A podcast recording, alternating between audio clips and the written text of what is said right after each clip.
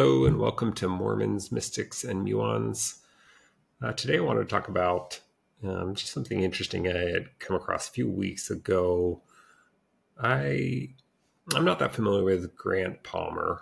Um, I listened to a bit of his Mormon Stories episode, but I haven't read his book. But my understanding is that um, he kind of talks about the mystical interpretation of Joseph Smith and the history of the church, and um, talks about spiritual eyes and the witnesses. Um, but apparently he had claimed to have talked to a current seventy who he claimed was um, kind of his informant. Um, But anyway, there's some, so in two thousand twenty, John Dehlin, who had interviewed Grant Palmer um, a few times, um, John Dehlin, you know, this is after Grant Palmer had passed, had come out and revealed that the general authority that Grant Palmer, that was Grant Palmer's supposed informant, was F. Enzio Busche. And then I guess um, after a couple days, um, whether whether Busche's daughter, one place I saw that she had threatened to sue him, um, or another place, maybe there was concerns about Busche's widow still receiving um, the pension from the church. Anyway, Dehlin had taken down the post uh, outing Busche as the um, supposed informant, um, but but I guess it still became public knowledge, and there's a couple Reddit posts about it. Uh, as I was looking th- through these posts, um, I found out some accounts of, I guess, some interesting beliefs that Busche had, which very much align with kind of a more spiritual New Age um, cosmology. And so, so this is kind of the, I just find it fascinating. Uh, and I haven't seen anybody else kind of report on this or put this together. Um, so I want to read through a few posts and, and just put this out there. So this was the Mormon Stories podcast. So this was Dehlin's post, I think a few days after he had outed Uh, Busche as the informant, supposed informant.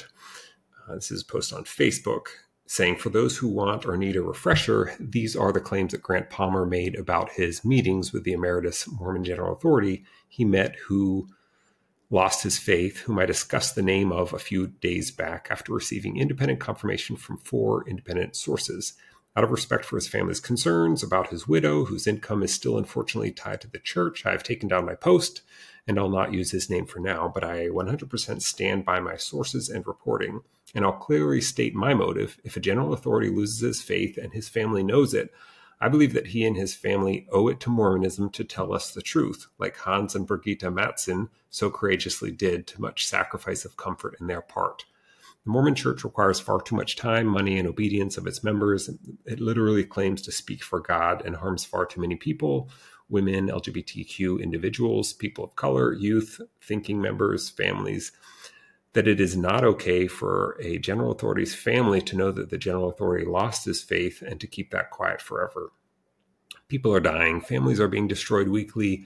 I and others like Natasha Parker and Margie spend our lives picking up the pieces of the fractured lives that are reeling in response to the false truth claims of Mormonism, perpetuated primarily through Mormon general authorities, science's complicity in the carnage. And then he links to a post on um, the Journal of Loyal Dissent from two thousand thirteen um, that I'm going to read.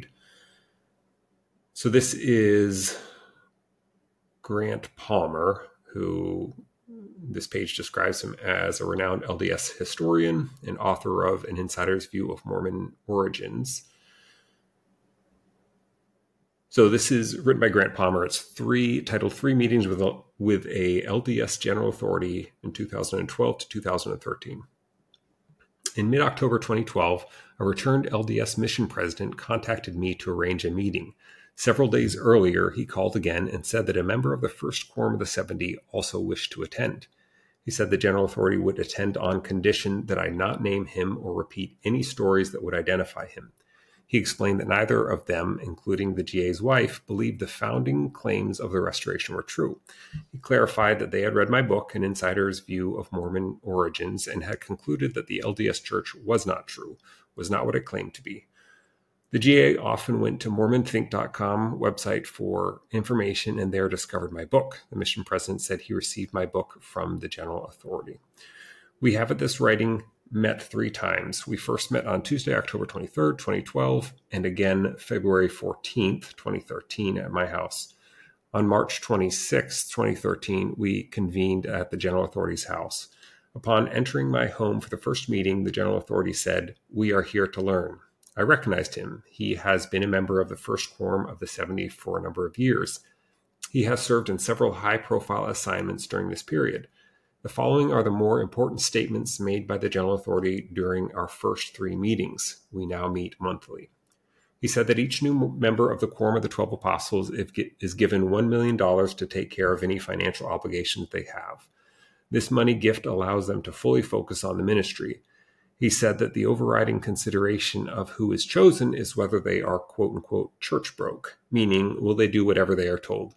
He said the senior six apostles make the agenda and do most of the talking. The junior six are told to observe, listen, and learn, and really only comment if they are asked. He said that it takes about two or three years before the new apostle discovers that the church is not true. He said it took Dieter Uchtdorf a little longer because he was an outsider. He said they privately talk among themselves and know the foundational claims of the Restoration are not true, but continue on boldly, quote unquote, because the people need it, meaning the people need the church. When the mission president voiced skepticism and named blank as one who surely did believe, the General Authority said, no, he doesn't. The one million dollars gift plus their totally obedient attitude makes it easy for them to go along when they find out the church is not true. For these reasons and others, he doesn't expect any apostle to ever expose the truth about the foundational claims. When I asked the General Authority how he knew these things, he answered by saying that the Quorum of the Twelve today is more isolated than the quorums of the seventies now, because there are several of them. When only one Quorum of the seventy existed, there was more intimacy. During his one-on-one assignments with an apostle, conversations were more familiar. He said that none of the apostles ever said to him directly that they did not believe, but that this was his opinion based on, quote, my interactions with them, end quote. Also, that none of the twelve want to dis- discuss, quote, unquote, truth issues, meaning issues regarding the foundational claims of the church. He said that the apostles' lives are so completely and entirely enmeshed in every detail of their lives in the church that many of them would probably defy, die defending the church rather than admit the truth about Joseph Smith and the foundations of the church. The General Authority stated that my disciplinary, disciplinary action, which would have occurred on the f- final Sunday of October twenty ten had I not resigned, was mandated, ordered, approved by the First Presidency of the Church. I said that if the, if the apostles know the church is not true and yet order a disciplinary hearing for my writing a book that is almost certainly true regarding the foundational claims of the church, then they are corrupt, even evil. He replied, that's right. The General Authority said the church is like a weakened dam. At first, you don't see cracks in the face. Nevertheless, things are happening behind the scenes. Eventually, small cracks appear, and then the dam will explode. When it does, he said, the members are going to be shocked and will need scholars and historians like me to educate them regarding the Mormon past. The mission president and the General Authority both said they attend church every Sunday and feel like, quote, a hypocrite and trapped, end quote. The General Authority said his ward treats him like a king. And when he gives firesides and speaks to L D S congregations, they have high expectations of him. He would like to do more in getting the truth out, besides raising a few questions when speaking and gifting my book to others when feeling comfortable. Perhaps this is why he has reached out to me. The General Authority is a man of integrity and very loving. Upon leaving, each time he always gives me a big hug. So that was a, a written piece by Grant Palmer about his meetings in twenty twelve, twenty thirteen, and that was posted in twenty thirteen. So I imagine that was written in um, twenty thirteen. Um, so, so yeah, in twenty twenty, is when John Dehlin, you know, after both uh, Elder Busche and Grant Palmer had passed away, that's when John Dehlin came forward and outed uh, Enzio Busche as the quote-unquote informant. Um, but then interestingly enough, there's another side of the story um, by this. This was the fascinating uh, part of the story that I haven't heard people talk about. Um, so four years ago, so this would have been before um,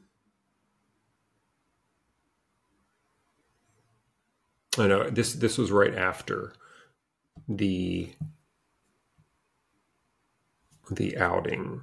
So somebody posted on Reddit saying that John Dehlin had just said that the general authority who spoke to Grant Palmer was F. Enzio Busche. And so a Redditor, I'm the Marmot King, uh, had an interesting post.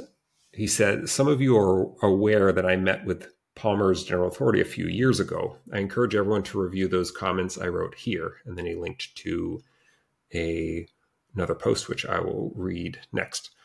But then he goes on, he goes on and says, uh, I'm not sure I agree with Dehlin's decision to out him, but I can confirm that Elder Busche is the general authority that Grant Palmer met with multiple times, but I am not one of Dehlin's sources. If you read my previous comments, you will learn that he disputed much of what Palmer said about those meetings. I was light on details because I didn't want to out him. Now that his identity is known, I can share a few more details. In particular, I mentioned that Elder Busche is not the hidden exmo Grant portrays him as, even though it's true he doesn't believe in hardly any of the church's truth claims. Part of the reason this is the case is that Elder Busche never really bought into most of the church's truth claims. For example, he, he told me that he only got baptized as a young man in Germany on the condition that he didn't have to believe in the Old Testament because, and I quote, quote, Jehovah is a mass murderer, end quote. He also claims the missionaries were upfront that Joseph was an adulterer. In short, he never got baptized on the conviction of the restoration. He got baptized because of the enormous love he felt from the missionaries, a kind of love he feels is pretty much absent from church leaders now. He spoke glowingly about David O. McKay, but said the modern apostles don't know Jesus Christ. I asked him if he ever bore testimony of Joseph Smith in the Book of Mormon, and he kind of hemmed and hawed and said maybe he did, but he never really cared about any of that. And this is the part. Uh, this is part of the reason I said he's not an exmo the way we are. I believe this detail alters the tenor of Palmer's piece quite a bit. Another detail, which I'm going to be vague about out of respect, is that when I met, met Elder Busche, he had moved on to some pretty outlandish beliefs, more outlandish than Mormonism, more outlandish than nine eleven truth or conspiracies. He spent about an hour of our three hours talking about these beliefs. An example of one of his less bizarre beliefs is that Joseph Smith, Jesus Christ, and others are, quote, ascended masters, unquote, to give you an idea of where he was at. Busche is a fascinating individual, but he is not a smoking gun that the church leadership is secretly run by closet non-believers with million-dollar slush funds. He was, by my own admission, a general authority that never quite fit in, that was distrusted by others because of his outsider status, and that never really believed in the core tenets of the Restoration the way we did. It was always about pursuing godlike love for him. He felt like the L D S Church was the best place to do that half a century ago, but isn't anymore. And then a couple other comments. Um, Joseph Humbert Humbert asked, do you know if he had his second anointing? Because that would be very interesting to have a non-believer receive the golden ticket. And the Marmot King responded, yes, he has. I asked him about it and he kind of laughed it off as a silly thing. And Seven Places asked, curious if he asked you to keep the discussion confidential or knew he was spilling the beans. He told multiple people, it seems, so not a big secret. And the Marmot King said, yes, he wanted it to stay confidential and was annoyed at how much Grant had revealed. I agree that it wasn't that big of a secret, though. Several people knew, and he was extremely open with me, even though I was a stranger.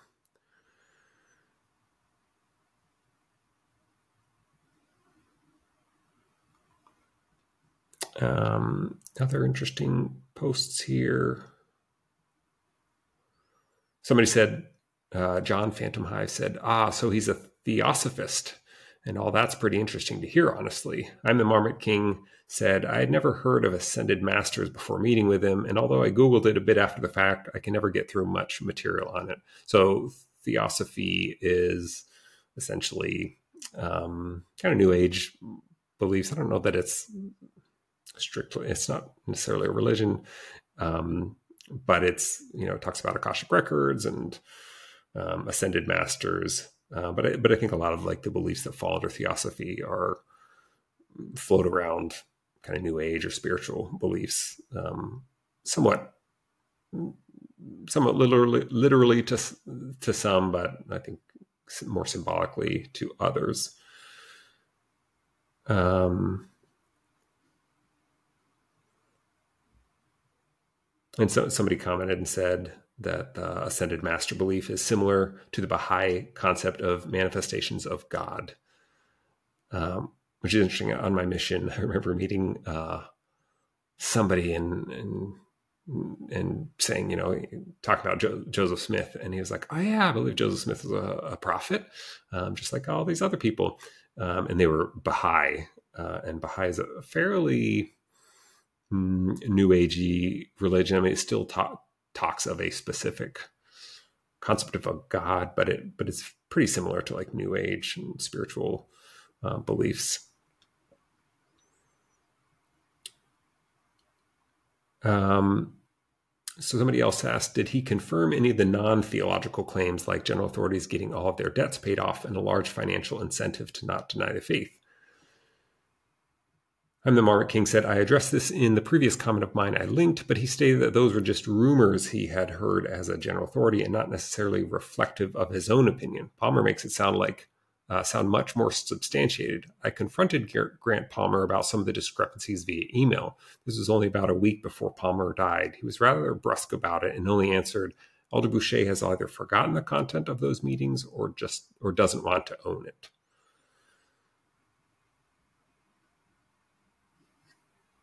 So that's the extent from that post. And then the the previous post, so this was six years ago. So this was a few years before Busche was outed. And this is um, a comment by I'm the Marmot King on, on another Reddit post.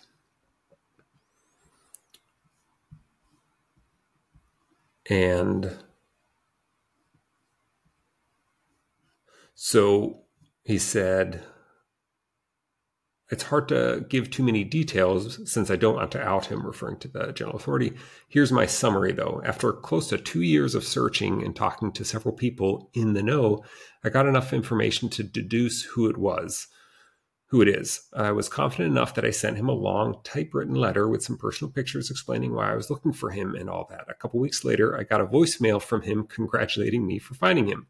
I called him back later and we spoke on the phone for a bit and he told me his story. Several months later, I knew I was going to be near him, so I gave him a phone call and asked to meet. He agreed, although he didn't remember me anymore by this time. I gathered I'm not the only person that has come knocking on his door. I sat with him for about three hours. He told me interesting stories about his life, among other things. When I brought up Grant Palmer's document, he told me he was misrepresented on many details. He didn't seem to remember much, though. I remember I read him several passages from Grant's piece, and sometimes it was like he was hearing it for the first time. In fact, he only seemed vaguely aware of all the talk about him. I truly don't think he is very aware at all about the eczema world, so to speak, other than that he knows people are waking up. I told him about some of the things Grant said on Dehlin's podcast. He had no idea what that was. A few of the things he contend- contested. One, that the brethren don't believe that they get a million dollar gift, et cetera. He said this was not his opinion, but just some rumors he had heard while a general authority. Two, Elder Uchtdorf taking longer than most apostles do to discover it's not true. He reacted as if he'd never heard this passage before, looked taken aback, and s- said he'd never say that. Three, that he was deconverted by reading Grant's books and gifts it to other people. The seventy claimed he only read a few pages of it and didn't particularly like it. In fact, I think he said he threw it away. He said he rebuked Grant once for trying to tear down the church. There are other things as well, but I'm trying to be very conservative here and not give away too much. Overall, Grant gave off a vibe of having a much closer connection to this guy than he really did. I met with the seventy not long after Grant's last appearance in Mormon Stories, which was right after Hamula's excommunication. In that interview, Grant stated that his seventy had told him that he had he met with Hamula on a specific day that he named, and he learned he was exed over adultery. That annoyed me, since that information is so specific that it would effectively out the seventy, since Hamula could have only met with so many seventies in one day, but it was a live podcast and couldn't be edited out. So when I spoke to the seventy, I assumed he'd have heard about this already and be outraged. Nope. Contrary to what Grant claimed, the seventy hadn't spoken with Grant in months. It turned out Grant learned this through an intermediary. I know this intermediary because I have spoken with him before, and Grant specifically named him in an email to me, which I'll get to later. So that's the one instance in which I can verify that Grant exaggerated his closeness with the seventy. There's a bunch of other stuff I learned that is extremely relevant and would significantly change the tenor of Grant's Palmer's piece, but I can't get into it without endangering his anonymity. But I think it's important to note that this seventy isn't really the closeted Exmo hiding in the w- wings, reading the Exmo Reddit and Mormon Think and secretly trying to get people to leave the church. It's true that he doesn't believe in most of the truth claims of the church, but our similarities with the seventy don't extend much further than that, in my opinion.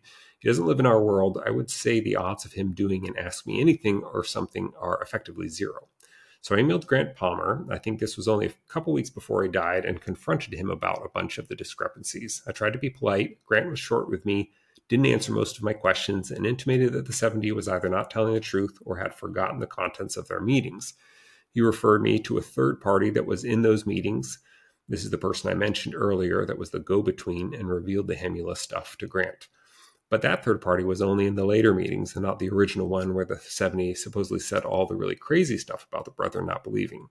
I didn't want to bother Grant too much considering he was on his deathbed, so I dropped it. The third party has also told me that both he and the seventy were aghast at how many details were in Grant's original piece about meeting with the seventy, which contradicts Grant's claim to me that the seventy had read through it and given his blessing before it was published. It's possible the seventy is the one being dishonest or forgetful, but my interactions with Grant have led me to believe he wasn't very careful with details and prone to exaggeration. The Hamula thing in particular rubbed me the wrong way, and that was verifiable that he didn't actually speak to the seventy himself about that. Bottom line, there's not much more to learn from the seventy that we don't already know. I got the impression he has a few stories about general authorities he thinks are jerks, but he's super into positivity and not speaking ill of others. And I only got to him to spill tea Uh, I only got him to spill tea on one general authority he thought was an opportunistic ladder climber. He spilled tea on another, but he wouldn't give me a name. So other than, than the fact that the seven that there's a seventy out there that doesn't believe, there's not much left to squeeze out of that rock. Uh, so I just found that was a fascinating, particularly the, the details about um, Enzio Busche uh, having some New Age beliefs, feeling like Joseph Smith and um, Christ were ascended masters. Um, oh, there was another. There's another post that somebody had um, put on Reddit too uh, regarding this, where somebody's mother Uh, was in the mission where Busche was the mission president and said that he had kind of gone crazy with spiritualist beliefs or something. Um, I don't know if it was like a mission reunion or something, but somewhere after the fact, the, this Redditor's mother had heard of Busche's uh, beliefs. So anyway, I, I find that fascinating. I, I don't know much about Grant Palmer. I haven't read his books, um, but it's interesting that The, this kind of highlights this, again, this false dichotomy of like the church being true or all spiritual things being false, and, and the, the swing towards atheism and you know, materialism that most people leaving the church go to. Um, and it's interesting that Grant and other ex-Mormons wanted there to be this general authority that uh, fit that mold of feeling that, that the church was f- false and corrupt. Um, when in actuality, this person had a fairly nuanced belief um, about, I guess, you know, believed a lot of esoteric things, which is, I think, this kind of middle ground or this recontextualization of Mormonism as um, just another flavor of esoteric beliefs. And so, so I found that very fascinating that there was a general authority that appears to have had um, very bizarre beliefs, at least bizarre by the standards of an ex-Mormon who had left the church and was probably um, in the camp that they felt like everything was a fraud and, and made up. Um, I couldn't find any, any more information about um, Enzio Busche. I, I never, I don't think I'd heard of him. Um, But apparently had given some pretty powerful speeches. Somebody had reached out to me, I think recently, and I was chatting with them about this. And they're like, oh, he gave one of my favorite uh, speeches, one of these B Y U um, speeches.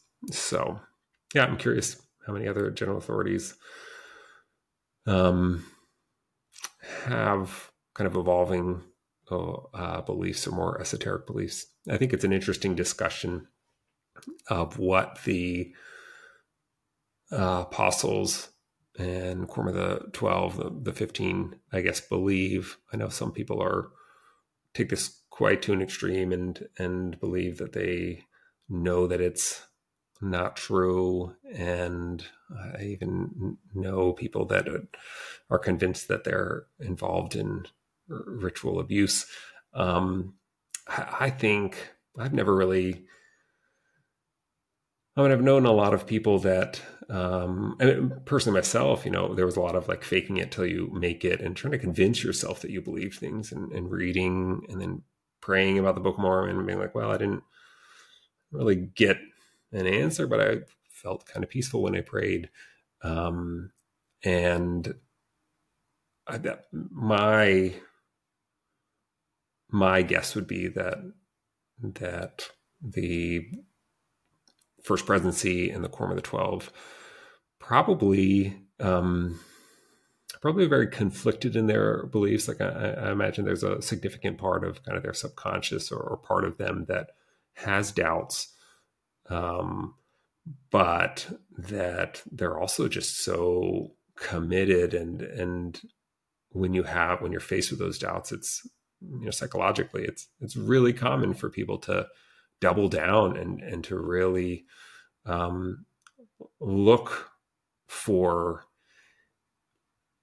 anything that they can find that confirms that belief. And, and sometimes you have to look for, um, you know, looking for people that are attacking the church um, is a good way to, to help feed that narrative of like, well, you know, if there, if it wasn't true, there wouldn't be this opposition.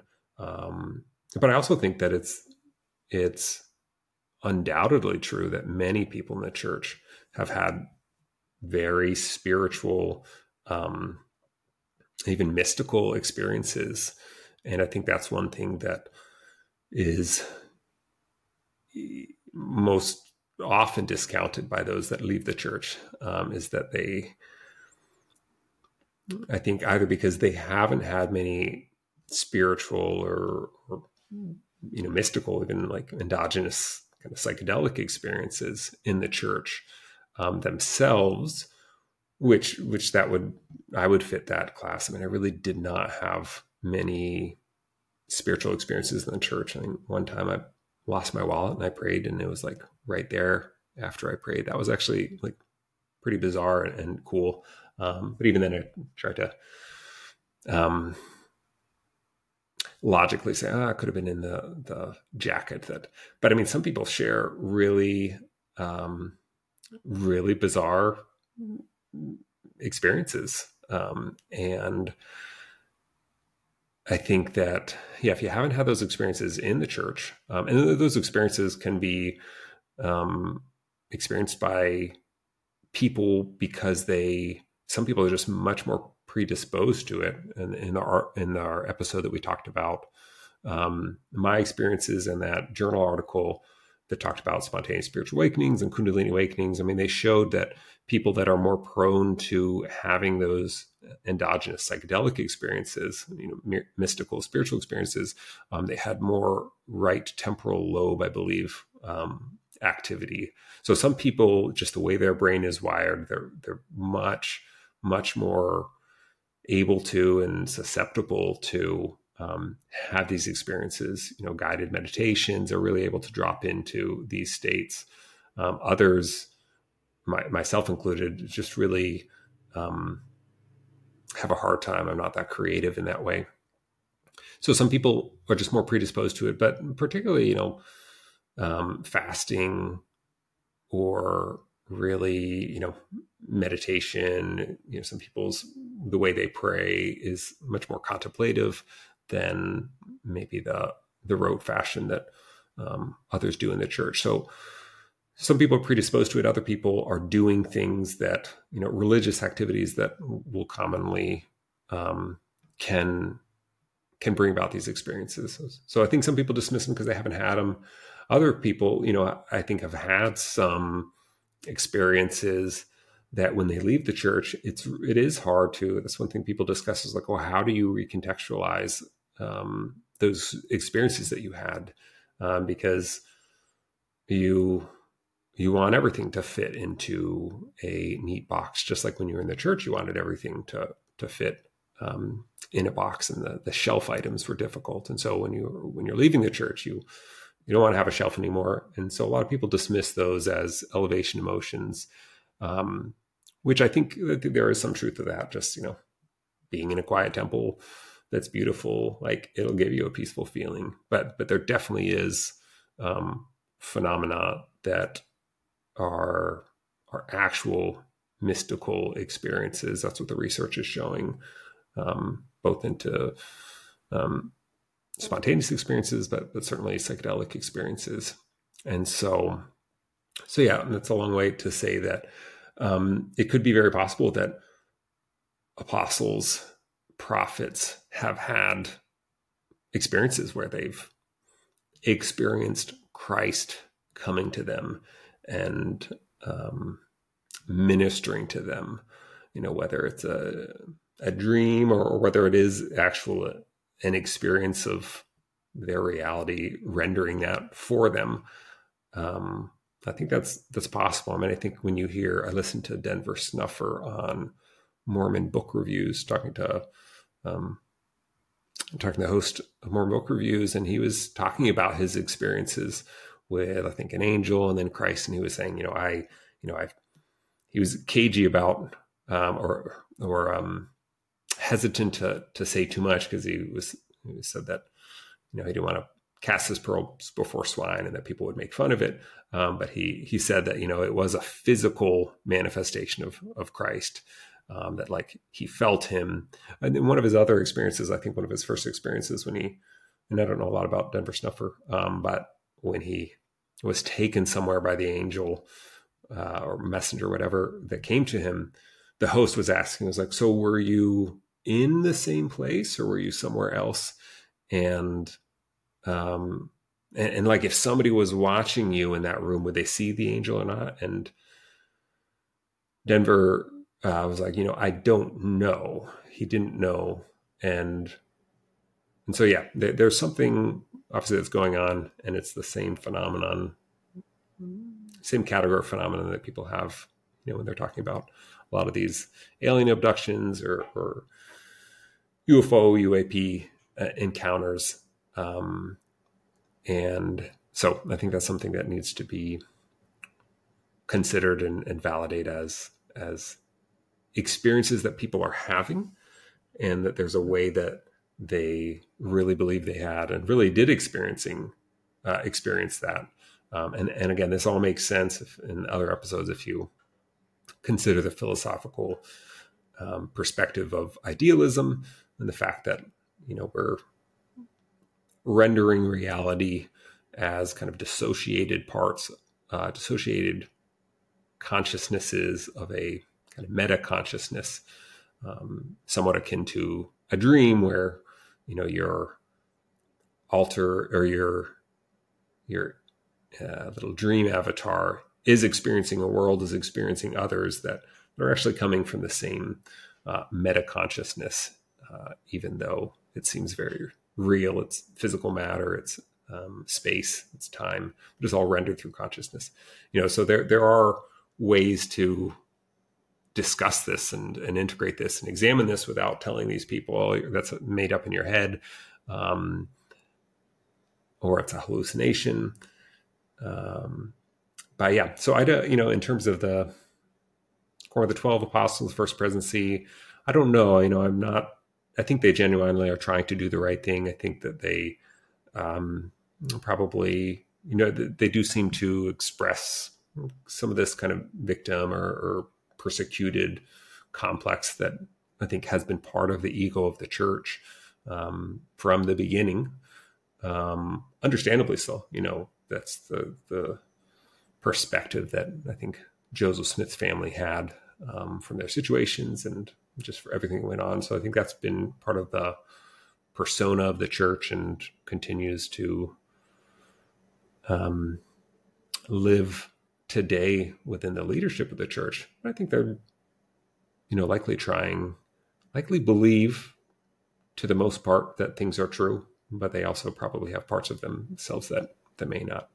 So anyway, I went on a little bit there at the end, but so that's just some interesting things about a general authority that Grant Palmer had claimed was an informant, but it, it seems um, a non-believing informant, but the truth seems to be closer to the, that it was a general authority that had some esoteric, not orthodox beliefs. Um, and so wanted to share that because I found that fascinating and I hadn't seen anybody else that had kind of tie this together to, I guess, you know, in this podcast, we've presented a narrative where um, I think all those New Age beliefs um, have a lot of merit, maybe not necessarily held literally, uh, but there's a, there's a reason that they keep popping up through esoteric traditions over time. So anyway, thanks for joining me. Um, I'll try to be more regular in posting Uh, recording and posting episodes and get some more guests on. Um, I always forget to say this, but if, if you're new here and you're curious about what the overall narrative is and, and how science and spirituality, you know, integrate and kind of a non-dichotomous black and white narrative on the history of the church and where the Book of Mormon came from, um, episode two would be the one to look at. It's essentially just kind of discussing how, you know, Joseph Smith likely experienced some spiritual, metaphysical things, um, and that it's the most likely conclusion to me is is not that he made up everything, but that he actually believed many of these things, um, and um, and that there are many esoteric themes. And I think actually the, what I would say the most beautiful or fascinating or enriching themes within Mormonism, eternal progression, you know, eternal marriage, um, kind of the universalist view of, you know, work for the dead, I mean, genealogy. I mean, these are actually all themes that, um, the most beautiful aspects of Mormonism and somewhat unique aspects of Mormonism actually overlap heavily with esoteric traditions and New Age philosophy. So episode two would be the one to listen to, to hear that. And yeah, thanks for joining me. Hope everybody had a good Christmas, and I'll try to get back with some more episodes soon. Thanks.